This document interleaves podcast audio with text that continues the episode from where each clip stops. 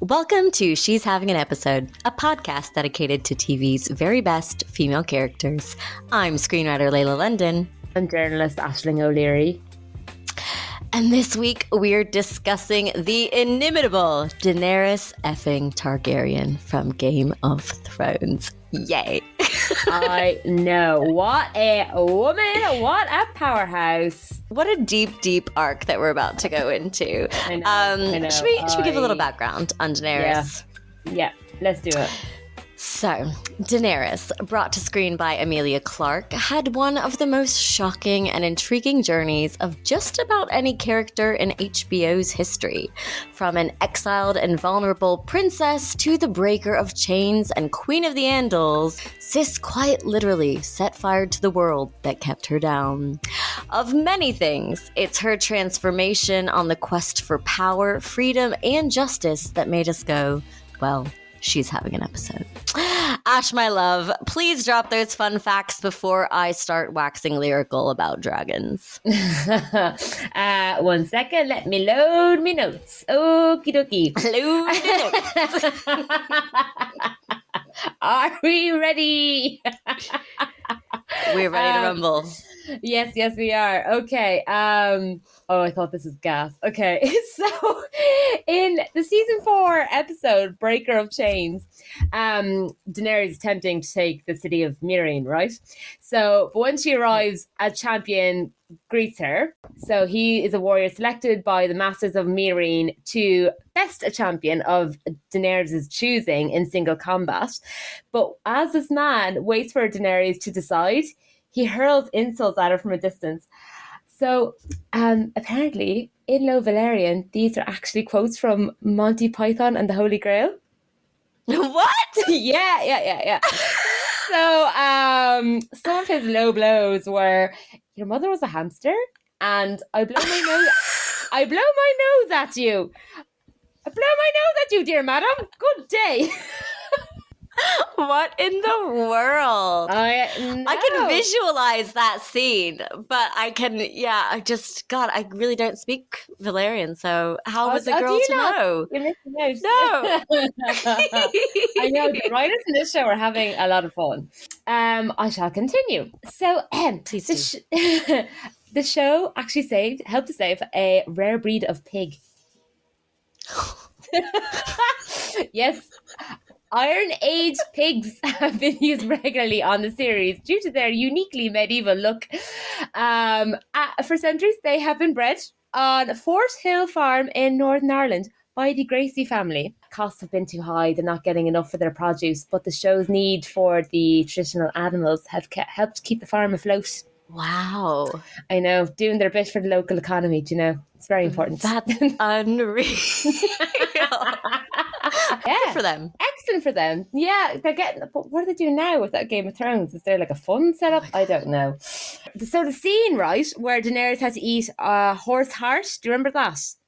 I do indeed, yeah. Yeah. So it was basically a giant gummy covered in corn syrup.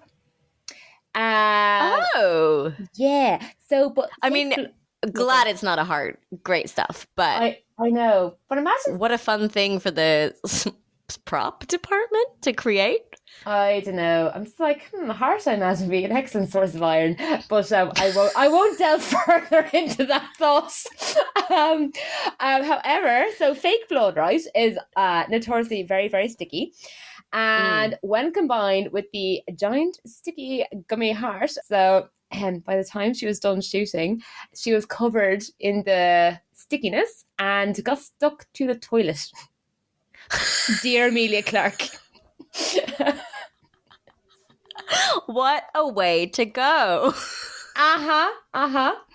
Um, I know. Poor. Emilia, but also like nobody would know that that would be the result of sticking corn syrup on a gummy, I guess. How did she get how the visualization for a second? I'm like that's the front of her. Surely the back of her is on the toilet. Oh, she like she apparently she just went. She went to the bathroom and she ended up getting stuck. Oh, she ended up getting stuck to the toilet. So maybe she's moving around the toilet and she somehow she's just having she's having a wander around the toilet. as you do. Maybe she needed to get sick after all that gumminess. oh, that do you know what? That's would- probably yeah, what it was, wasn't it? it, Like yeah. really just really don't feel quite so great eating that enormous gummy and then just vomited her way into being stuck on a toilet. Mm, I'm glad we God. passed this one out. She probably gave herself diabetes, to be honest, from that. Yeah, I'm glad we yeah, I'm glad we step by step to that. yeah, I was really going to lose sleep over that. so more, um, the- oh my god, yeah. So the so there was an original pilot which had Tamsin, uh, Tamzin Merchant of the Tudors fame, uh, in the role of Daenerys, and Jennifer Ehle in the role of Catelyn Stark. Um, Jennifer Ehle, by the way, was um, Lizzie in the BBC Pride and Prejudice. Just, just to give you every a visual. episode goes back to Pride and Prejudice. Me and P and P, we're like this. My fingers so are crossed, close. by the way, for visuals. Um, I know, but could you imagine Jennifer? Because Jennifer Ehle is like, yeah. I have to look her up. I can't visualize her face. uh, she's just um, the person who actually plays Catelyn Stark is just obviously the better person. I don't know. Oh, yeah. Mm. I can sort of see it. It's just a very classic English face, isn't it? Yeah, But all of these characters, I don't know, they they just cast them so perfectly, every single one of them, including Daenerys, right? Like Emilia is the only Daenerys possible in my mind. but yes, they shot the pilot. It tanked. It tanked. So um, they demanded it be reshot with different actors, and so they're obviously replaced with Emilia Clarke and Michelle Fairley. Oh, and then other close calls were um, Ian. Oh my God, Iwan Rheon, um, almost being cast in the role of Jon Snow. And by the way, so Iwan is actually Ramsay Bolton, and Carice Yes. yeah, and Carice Van Houten almost played Cersei. Carice is actually Melisandre, Yes. Oh my Red Woman. God. Yeah, That's yeah. Fascinating. I know. It really shows like how we have grown with the faces of these characters, but also just like yeah, they were dead right to do that swapperoo. Yeah, Oh, for sure. Because like Mm. Ramsay and Jon are not the same man.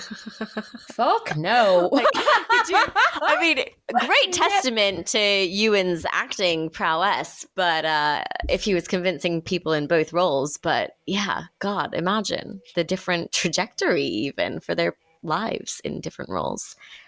Yeah, yeah, I know. It's just um what's the name? Ramsay. Obviously, I mean he's like he's got a look, right? But Jon Mm. Snow is like immediately an absolute right. Like you just he's so hot. and you need that for Jon Snow.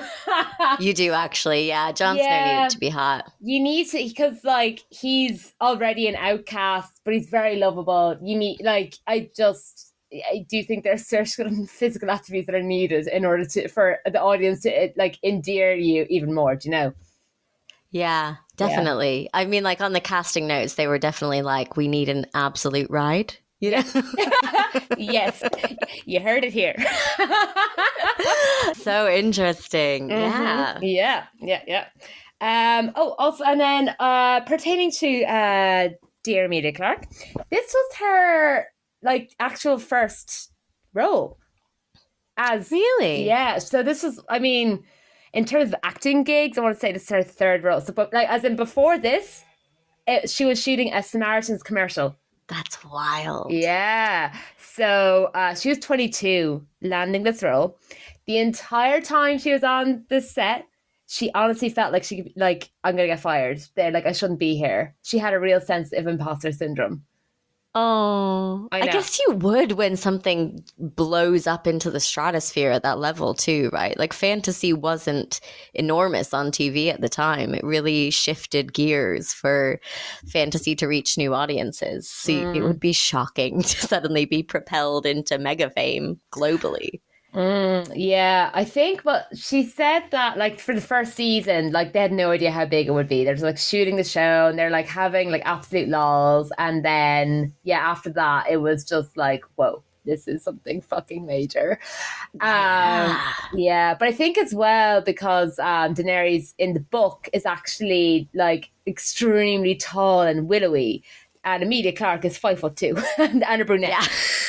um, yeah, so it's like th- I think it was like three different auditions. The last of which she did a chicken dance. Sensational. I know, I know. She, I, How did that go? um, she was. She says she was so jacked up on like nerves and jitters. Um, because she like it was like she knew it was, it was between her and someone else. She but she had been flown out to LA, and she was so she like she basically did her audition, and then she was just like, okay, so, like you know the audition had ended, but then she was just like, is there anything else you want me to do? And then they're like, uh, well, you could do a dance. The guy was joking, right? She was like, okay, and she just did like the chicken wing dance. Cute. I know. Uh, but, But very endearing. but since then, she said she has learned to know when to leave the room. I don't know. It worked out pretty well for her, I gotta say. she does think it might be the chicken dance that led in her favor. Oh, absolutely. Yeah. That would that would be a big tick in my book. Yeah. Yeah. Yeah. So there we have it. Those are your fun facts. Pretty 10 much. out of 10 as always. Uh. Um, should we start at the start and discuss why she sort of fucked from the get-go because her dad's the mad king. Speak. I mean, I mean, Jesus, if your dad is mad, no one would want to touch you, would they? I mean, just- everyone wanted to touch her, didn't they? That's also the problem. yeah. yeah. Brothers, Ugh. warlords. Mm, yeah, yeah, yeah. Um, yeah, it did kind of ostracize them though, do you know? Like they were a little bit on the outs with society. Oh, definitely. Hmm. Yeah, I mean, like, if for those who don't remember, we meet Daenerys at the start of the season, where we quickly learn that she and her brother have been exiled. You know, post Robert's rebellion, the Mad King going mad. Um, and they've been kicking around in the free cities with the people loyal to the Targaryen name, but nobody's really taking them seriously, even though technically they have a claim to the Iron Throne. And her brother decides to sort of sell her off to Khal Drogo as a way of him getting an army he needs to take the Iron Throne. So we meet Daenerys in a very vulnerable position. Uh, she's been living in exile. She's abused by her brother. She's sold off to a man. And yeah, it's a far cry from where she ends up. Indeed. But that is the case for many women, especially in the medieval ages. Um, sadly, like, facts, yeah. Yeah, you know, it is, it, uh, it is mad in a way because, you know, we're, we're seeing like what happened in real life. You know, women were property, they were just seen as assets to further uh, like land acquisition, grow armies, grow families, um, you, uh, grow wealth. And they are just pawns in the game. She is a pawn at very much at the beginning. She is just, she's so, she's a classic coming of age story. Very 2D at the very beginning. She's just so like passive, letting Mm. yeah, just kind of like letting things happen, going along with it. She just knows she's just, oh, she's just been abused by her brother. So she's just like powerless. And she feels she doesn't know, she's so young, she doesn't know what her power is, um, as is the case for many a young woman, I might say. I don't know. I don't know about you, but it's very rare to meet a very empowered young woman. Because how? Oh my god, she's like fifteen when we meet her. That's it. Yeah, Yeah. she's a genuine teenager. She is a piece of property. Mm. Um, she's then sold as a piece of property as Khaleesi, wife of the Dothraki Khal. And yeah, Viserys decides to, even though he's sort of selling her off, still be the hand that rules her. So she has these two very intimidating men in different ways who are trying to control her physically, emotionally, uh, trying to wield power over her as a as a tool, if anything. It's a very depressing start. Yeah, and it's just it's so uh, what's the word? It's so classic, like reducing the woman to her body. You know, it's just like this um uh, to an object, um, an object that is sexualized and maybe and fetishized, one might say, and um, you know, just move from one man to another and without mm. without consulting her needs or desires um you know there's there's no no check in with her emotions now.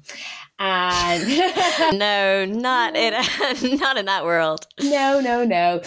Yeah but you know it's so it's um but she really comes into her own with this partnership which is a kind of like th- like what's the word like fuck you to her brother you know like oh it was so satisfying seeing that molten gold be put on her brother's head i was just like yeah die die yeah you didn't rotten sperm Honestly, that scene lives in my head rent free. It is so beautiful. I am obsessed with it. And I mean, like, by that time, so she's been, you know, Khaleesi for a while. She is sort of Stockholm syndrome like fallen in love with Khal Drogo, though you clearly would if he was Jason Momoa. Mm. Uh, and she's coming into her power. She's learning how to be a leader and actually even though her brother is still demanding the crown, which she gets, lol.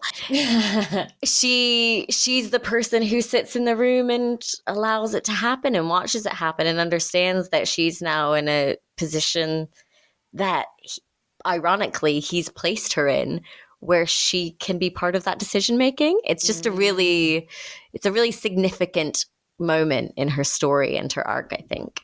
Mm-hmm, mm-hmm. Like it just uh it shows that you know she can be just as cutthroat as her brother. Like her gender doesn't come into it. you know it's it's not gendered this um the brutality of power. Mm. Uh, but yeah, oh, just so great to see her just like watch him and like for her not to squirm. I was like, yes, she will take her revenge. I mean, is it you know, is it good to be vengeful? Probably very bad energy. Well, that, that's a question we'll come back to in her story many times. Yeah, yeah, yeah, yeah. But I think it's important for her because she's also sort of finding her position at this point where Viserys is delightfully murdered to become a wife and a leader and a mother in tandem. And then Khal Drogo dies essentially and she loses her baby in one fell swoop so that role of mother and wife is taken away from her and that's when she emerges from the flame as mother of dragons and becomes a fucking leader. it's yeah. so beautiful. I literally just gave myself goosebumps saying it out loud. That scene is so beautiful. I know. And exciting and powerful one of my favorite moments in TV ever. Yeah, it is such a gorgeous scene. It is um a part of me was just like I was watching and I was just like, Jesus, like this is the photo shoot Sports Illustrated wish they could have or something. Uh,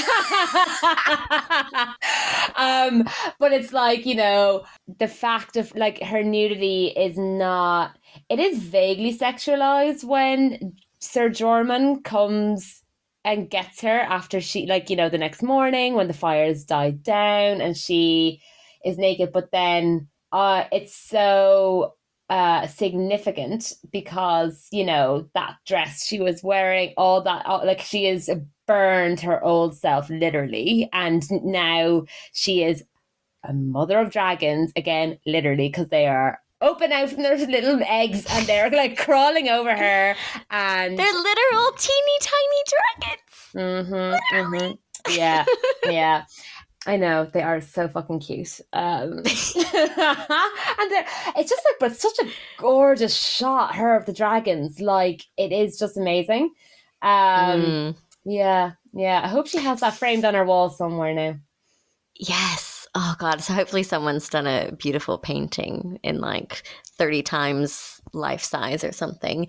Um season one is just absolutely perfect. I think it's one of the best seasons of any show in history. I think it's so powerful and i love that at the end of the season that's how we leave her in this mm. new role, in this new skin almost, mm-hmm. dragon skin or something like it, um, with her new children. Uh, mm. It's, yeah, it's really poetic, really powerful. And like, I just, don't think anyone in their right mind at the end of that season would have been like, mm, not sure I'll watch season two, you know? oh, yeah, no. Uh, do you know, like rewatching some of the episodes, I was like, Jesus, the show was so good. It was so mm. good.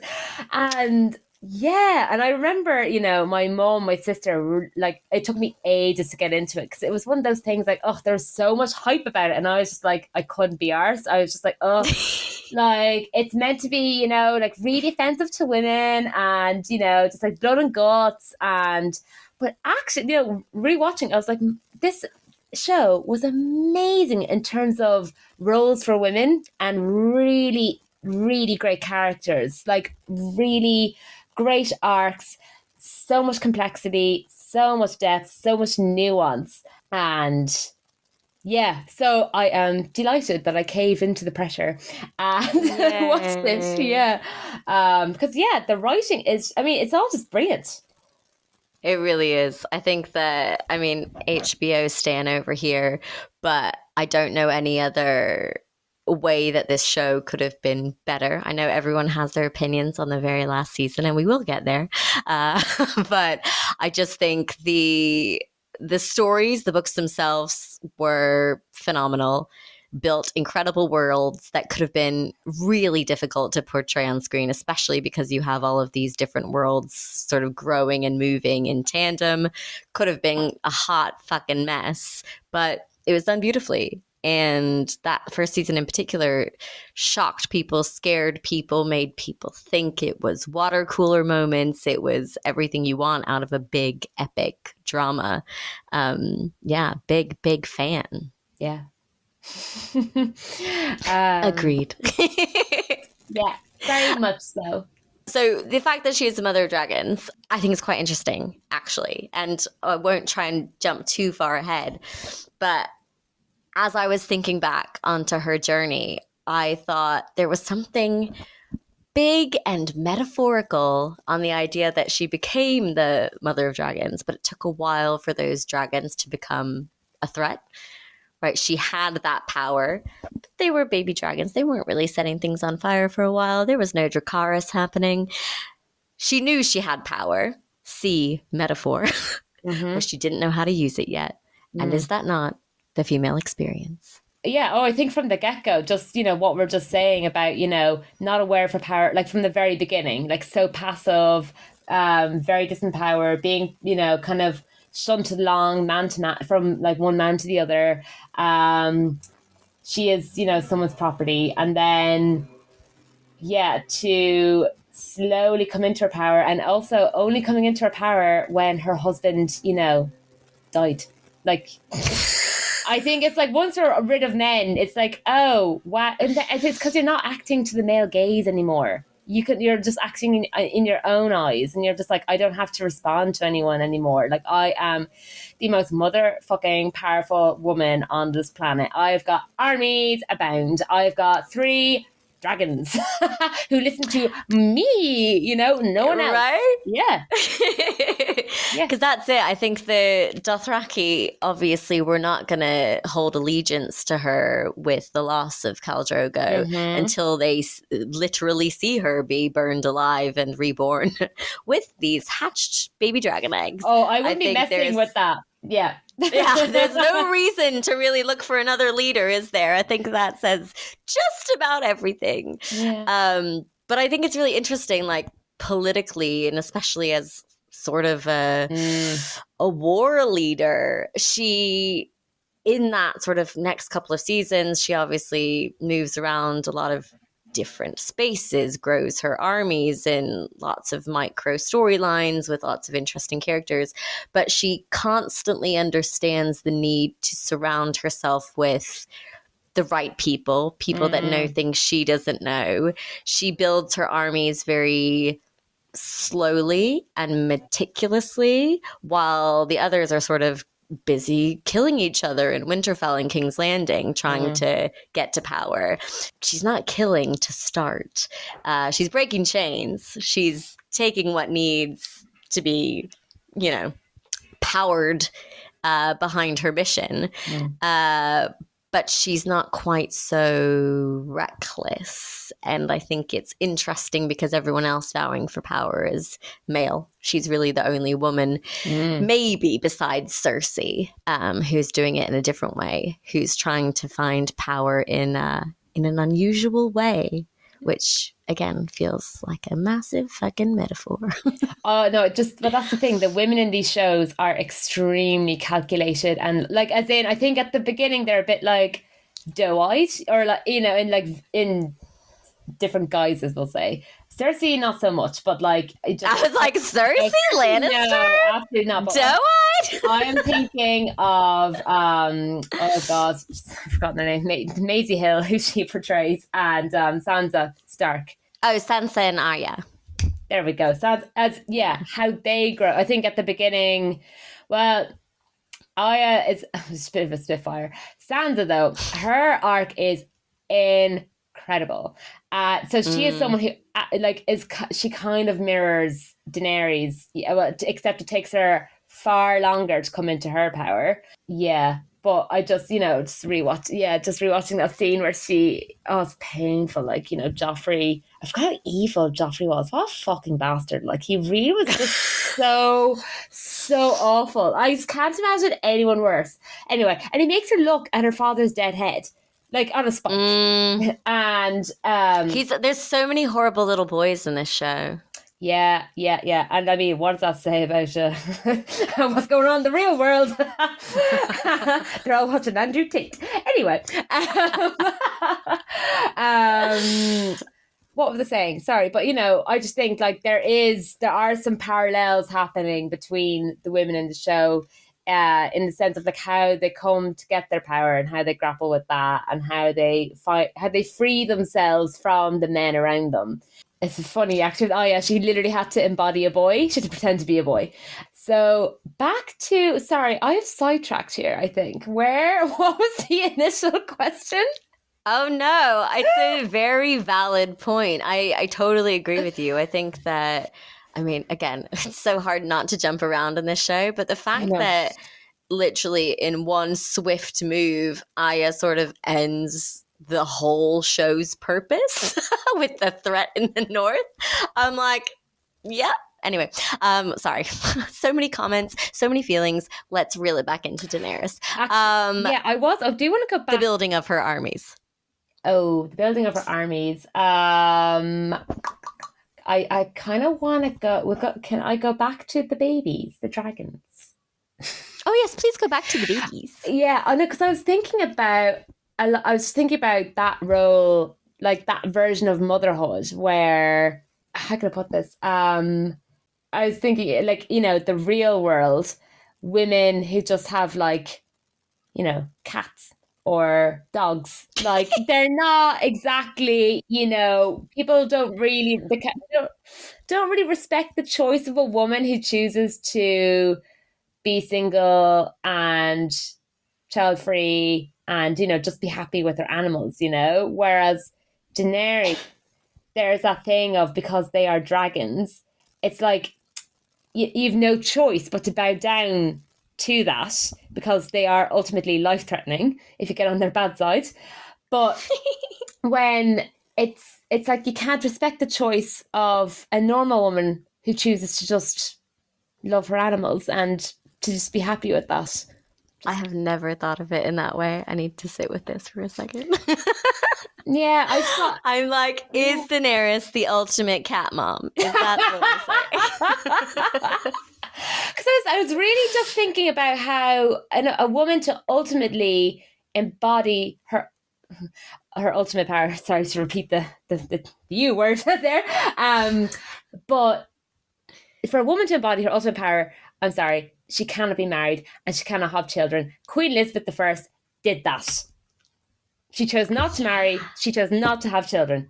she was a powerful bitch. Yeah, yeah. Yeah. And so it's like you have to make certain choices if you want to have ultimate power. And so Daenerys does that by keeping men and women at a distance, you know. They're just, you know, if she wants sex, she'll have sex, she'll take pleasure, but she's very much keeps people at a distance. She is like, no, I have my eye on the prize, and I will mm. be the ultimate queen and mother of this land. In fact, it's mm. her letting her emotions get wrapped up in things that ultimately leads her to her death.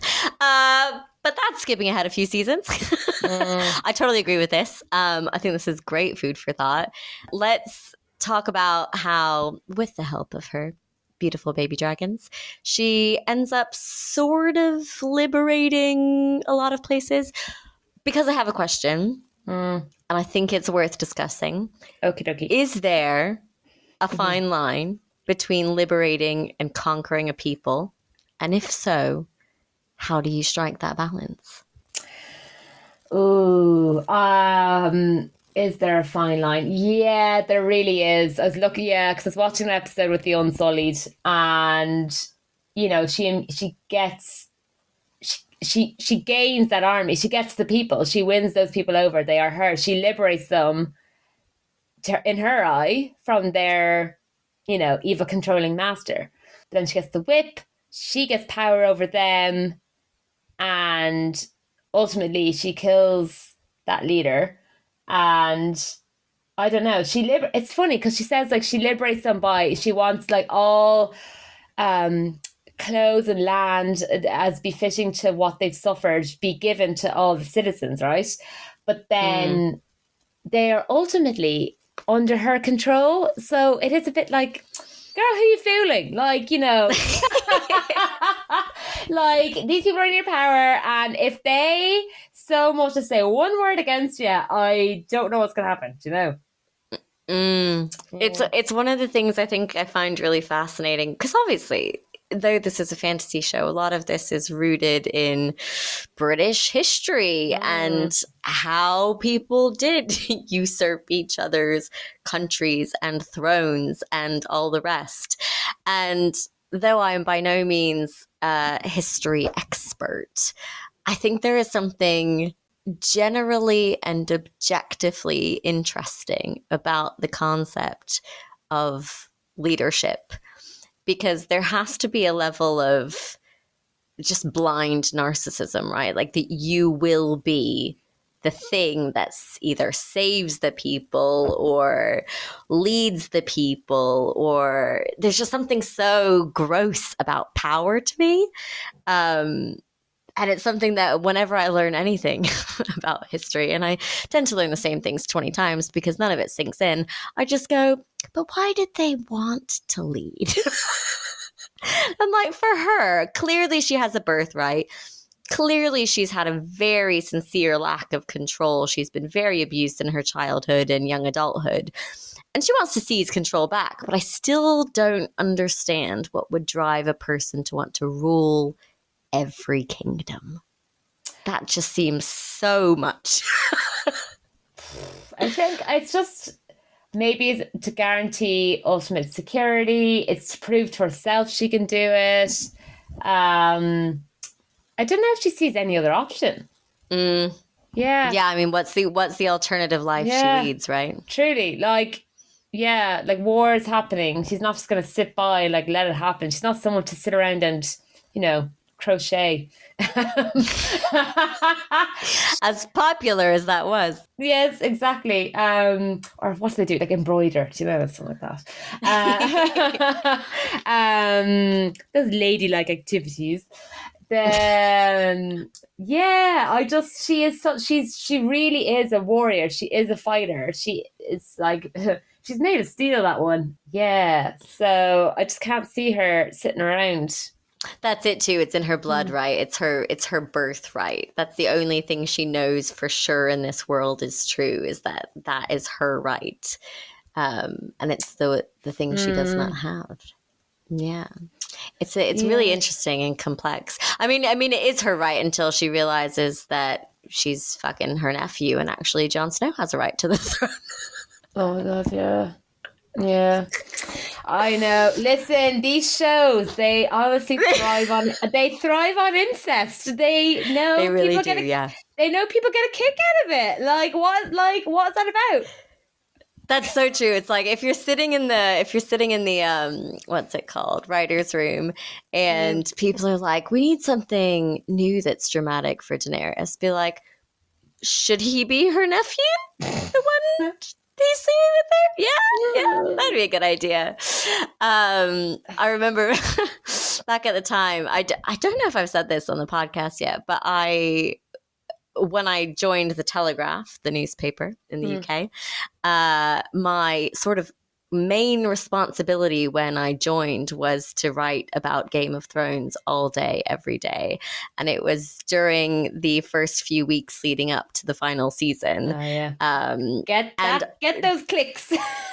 gotta get those clicks. and Oh, yeah. honestly, like we put in such effort. We outranked HBO when people were searching for Game of Thrones on Google. It was a real, it's a Mm. real time we spent there. yeah. Um, but I remember doing a lot of theories about what would happen in the final seasons and family trees and all the rest.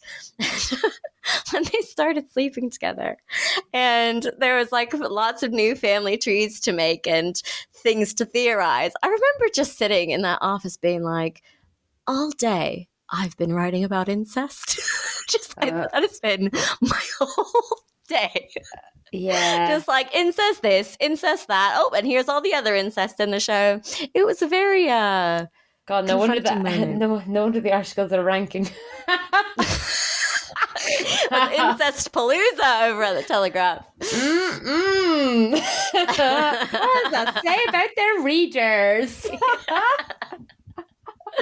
No, it was. I, you know, I'm still very proud of all that work. I, I it's, genuinely, it's important work, Lela. It needed to be done. It's like that's absolutely. mm, it's proper. You know, getting your elbows in, getting dirty in the trenches. Yeah, For real. I think it was a real bizarre building block into my journey of eventually becoming a screenwriter, actually. I think I just spent so much time look, looking at character and story uh, and theorizing all the things that could happen in the final season. I was like, I think I've come up with better things than that actually happened in the final season. Good for me. stop. The final season was shocking. Shit, absolute dire.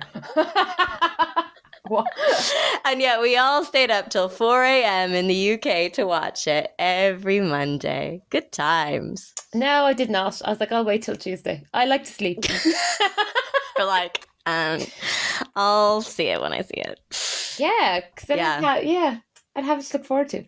Um, oh, you had a question. Did you have a question there? Incest. Um, So, so I guess the the connection back to incest is that Jon's right to the throne threatens everything she's lived, worked, and hurt for. Right, the idea that he Mm. has this sort of way to potentially lead out of love and people are so fond of him and he has this family that supports him and all of these allies and she at that point is sort of leading by fear. So he's an enormous threat that she feasibly is not only related to but fallen in love with and can take her whole life's work away it's very complicated yeah, so I was actually reading um about how yeah in most like TV shows or films, um, there will like you know they are opposites, right? They each have what the other does not have. Um, so like sh- they both be attracted to the other because of like why would Jon be attracted to fear? Now I'm thinking of that. Maybe i think he's just attracted to a hot woman with multiple armies, um, Right. speak many many languages and has a few dragons. I mean, come on. Uh, there's a lot to love there yeah, yeah. Um, but they're each the other's antagonist, and um, but yeah, Jon leading out of love. I mean, what a metaphor in terms of how leaders should be ruling. We should be ruling out of love, out of empathy, out of kindness. Um, fear ultimately holds us back. It is a it is a crippling emotion. Um, Mm. it can leave people really stuck and paralyzed in their life choices. And it can make people behave in ways they wish they hadn't. And it can really limit growth and limit development. If you lead out of love, you are open minded, open hearted. You know you can leave this world giving it everything you could have. And yeah, you will surround yourself with really positive vibes, you know? uh, Even if you really don't make good wartime decisions and send all your armies out to fight when you can't actually see your enemy approaching. So, yeah. you know, swings and roundabouts. Sure, listen, no one's perfect. Close as Jon Snow is. Yeah, yeah, I know. All we can do is try. God loves a trier. Look,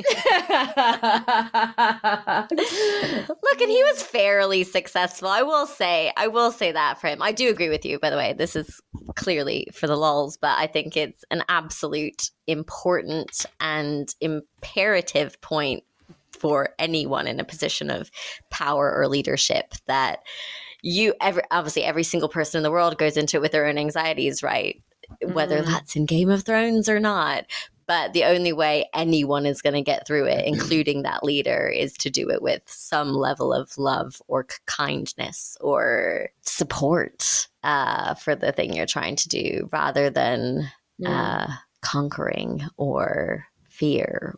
It is really, mm. the final season is clearly not anyone's favorite, but. There all the time they spent shooting it. What all the money, all that time waiting for it. Jesus Christ! You could have done better. I honestly, to to this day, I'm like, I think it will be people's calling card for like shows that ended in an upsetting way. But there are points, and this is my this is my soapbox moment. Okay that I actually really appreciate in that final season. And the longer I've stepped away from it, I think I actually like Daenerys's turn. Like I like how her arc was completed. But let me tell you why. Okay, go on. So, obviously a lot of mad stuff happens. I uh, I'm not a fan of the first half of the season, sort of at all. It's very slow, and then it sort of all happens at once. Um, Fucking painful, like drawing blood from a stone. It is just like, oh, can we get on with it? Like, right, and then they clearly kill the biggest threat of the show in a, a very sort of anticlimactic way. It's weird. It's weird, but after that, we see Cersei kill Missandei in front of Daenerys. And up until that point, that is truly her only space that she can absolutely trust and absolute support and absolute confidant, friend, all the rest of it. That alone would send me fucking mad. Right? Mm-hmm. And I'm like, that moment, I think, doesn't get a lot of airtime and people's sort of discussions about you know how she just fucking lost it and burned the city down. Uh, but she had been through an enormous amount her whole life. Mm. she had reached you know she'd reached king's landing. She had got to the point where in some version of events she could have been a gentle or simple leader. Her dragon gets murdered. Uh, her best friend gets murdered and the person that she's fallen in love with is going around telling people that he's actually the one with the claim to the Iron Throne, mm. you would probably lose your mind. It's just it does it's not necessarily a mad king thing. That just might be a human being reacting to the circumstance thing. Mm. That's my take, but please, yeah, please dive in. Uh, yeah, no, you're right about um, my god, like how do you pronounce her name again? Misa, um, Missandei. Um, she, it's almost like what, what do you have to live for? Like if you, you know, if you rule the kingdoms, like you know, who's le- like who have you got? Like you've just got some armies to rule, and then it's like who's your friend? It's like it's like that thing of like the apocalypse happens, you know, like if there's no one left, you really want to be the last one standing. You will be so lonely. Um, so yeah, I mean, makes sense that she would just blow everything up, whatever. Um, but I don't know. It was just like very. It was all. It's to me, season eight was just so rushed. It was all like mm. there was no time and development. Like like you know, given because uh, all the other seasons had been about 10 episodes, I believe. Yeah. And yeah. this one was only eight. Is that right? I think so. And I think it's because there was just an enormous amount of money spent on all the battles. Uh, so they condensed them. And I think any every every single person you ask would probably say that wasn't the best idea in the world, mm. but clearly was one of the most expensive seasons of TV anyway. So to get an episode or two maybe was a great production decision at the time. Um, but no, I agree. I think it's also bizarrely rushed in that those first few episodes sort of feel just like a lot of conversation to set you up for what will inevitably be a hot mess. Mm. Not much happens until everything happens. Mm. But by that time, the characters, and actually, particularly Daenerys, I feel doesn't get enough time to explore her options or lack thereof. I think there's probably I don't know, 10 more minutes that could have been taken from another character to justify her losing it when that bell rang. Do you know? I think just in the pacing of those first few episodes, we could have had a lot more hinting at this possibility of destruction or chaos or whatever else might be coming around the corner. And I think it would have been a little bit more satisfying rather than confusing for the listeners listeners, readers, watchers, audience, viewers. Yeah, I just, in a way, it's almost like the most human response to just go into a blind rage and to panic and to just be like, rah. Uh, but it's almost like on, it's very anti Daenerys because she, up until then, has been very calculated, very strategic, and very careful about her decisions.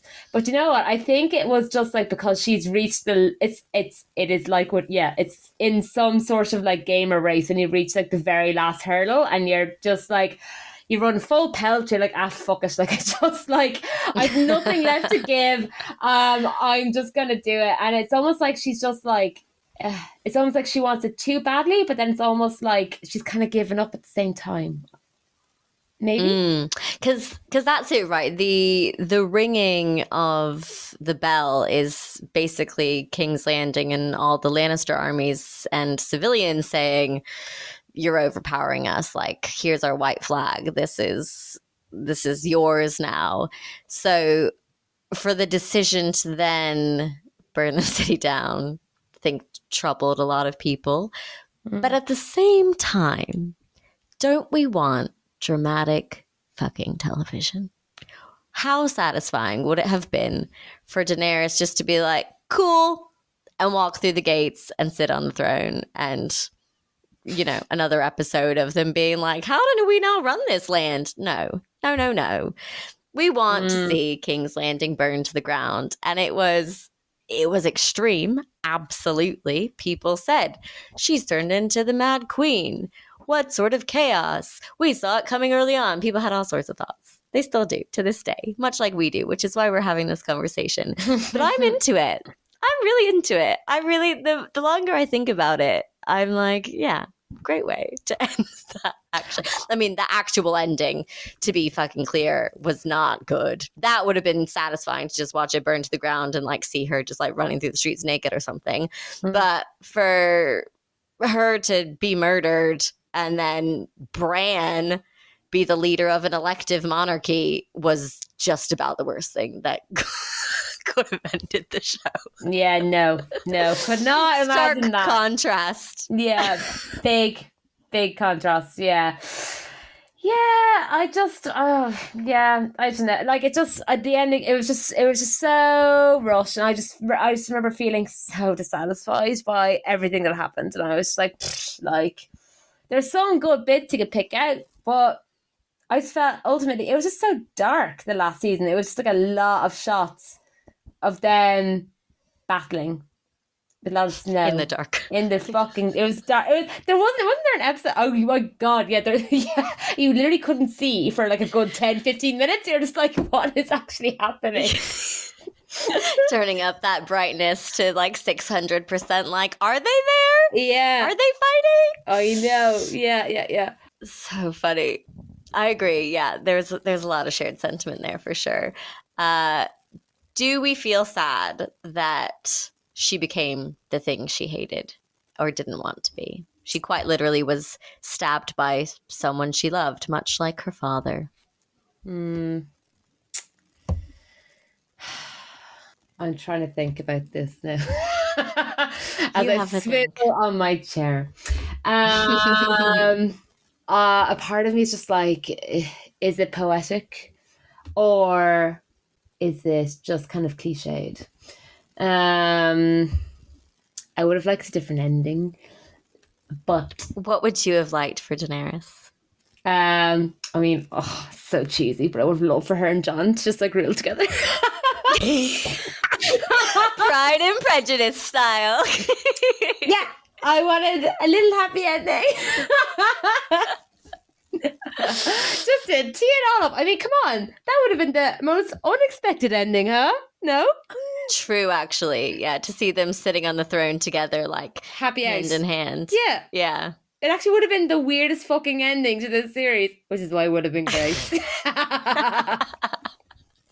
oh, come on. I think it would have been actually. I think she could have still like burnt the city down and had a big moment, you know. And he d- he didn't have to stab her, did he? No, Jon, how could you? it's actually that moment is so sad. Again, this has it's a season of some very moving and specific moments, but I remember sort of gasping even though it's, it was sort of clear it was happening. And then is it is it Drogon comes back and sort of nudges her because mm. she's dead and then picks her up in his claws and like flies her away. Like there's just something so ugh devastating about the idea that this mother of dragons is dead and being carried away by her like only living son. That is so sad. Yeah. After everything, after eight seasons of rape and torture and every possible thing that could hurt a woman, then she gets fucking stabbed in the front by the man she loves. Isn't that how it always goes? It just shows you, lads, power is not worth it. stay, at, stay at with the embroidery.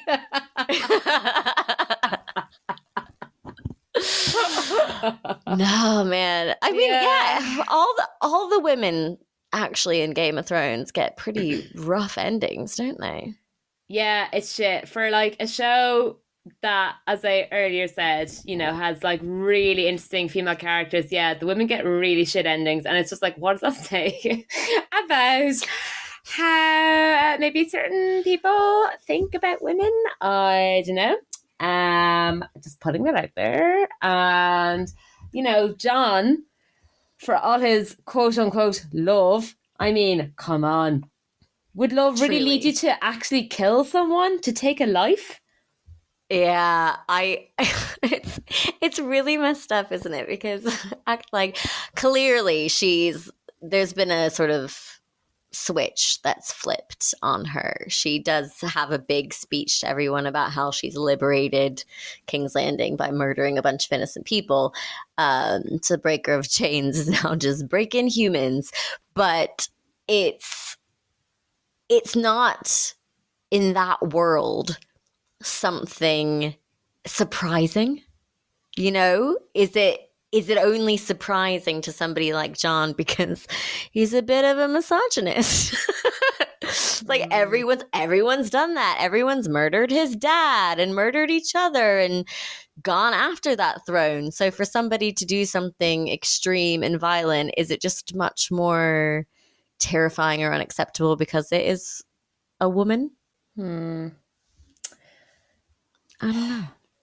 I think it's because, you know, it's like he loved her. But you don't stab people you love. Exactly. No, that's why it was Yeah. so shocking. Whereas, like, you know, Daenerys killing humans or like killing people, like, she didn't know them. She didn't love them. She was just like, you are a means to an end. Uh, which, you know, I don't know, Jon. Probably like Psychotic. yeah. I mean, that's probably how he saw her. Uh, ultimately, it's like it means to an end. Um, but I mean, it just shows it, it just shows the power of family at the end of the day, doesn't it? Power of Mm. family, power of birthright, and and they're doomed to repeat old cycles. Exactly. I Mm. mean, at one point, it, this will be misquoted, but she's talking to Tyrion about, you know, the wheel turning and just a new person at the top of the wheel and a new person at the top of the wheel, and the wheel goes round. And she, in a very great part of screenwriting, says, I'm not going to be part of the wheel, I'm going to break the wheel. And she doesn't. Mm. She believes she did. And then the wheel kept spinning at the cruel hand of Jon Snow. It's tragic. that generational trauma, you know, keeps on going round. Just keeps on spinning. Yeah. Yeah. It, it takes a real radical person to break the cycle. And how are you going to do that? With love and with kindness, which no the one showed each other at the end of the day. Because the end of the day, it was about power, it was about ego and birthright. It was a Game of Thrones. Twas indeed. Twas indeed. Mhm. Um, You heard it here. that's a sour note to end on, isn't it? I know. Let's. I mean, but that it, well, I mean, like it was a fucking bleak last season for everyone to end on. So, like, wh- I mean, what what positive takeaways can you get? That's so true. Um, do you have any positive notes, or should we just leave people melancholy? Oh no! To end to end on a jollier note, I was wondering if um, you know, what what's your Game of Thrones title? You know, are you Mother of Lamps, Breaker of Mugs? Like, what's what's your deal? Oh my god. Um, let me think. I am. I, the first thing that came to mind was uh, Mother of Whiskey, Breaker of Hearts, maybe. Oh, love that! love that! what about you? I'm just uh, I'm looking at her full title now. I am Aisling of House O'Leary, the first of my name. Um, queen of what am I queen of, Lela? I don't know. You're Queen of Art History, I think. Oh, just to you though. I'm actually not. Um, Queen of Creative Endeavors. oh, hush your mouth. I no, I think it's a positive thing. You Mm, I'm constantly have creative ideas. What is your? You've got to. You've got to know yourself best.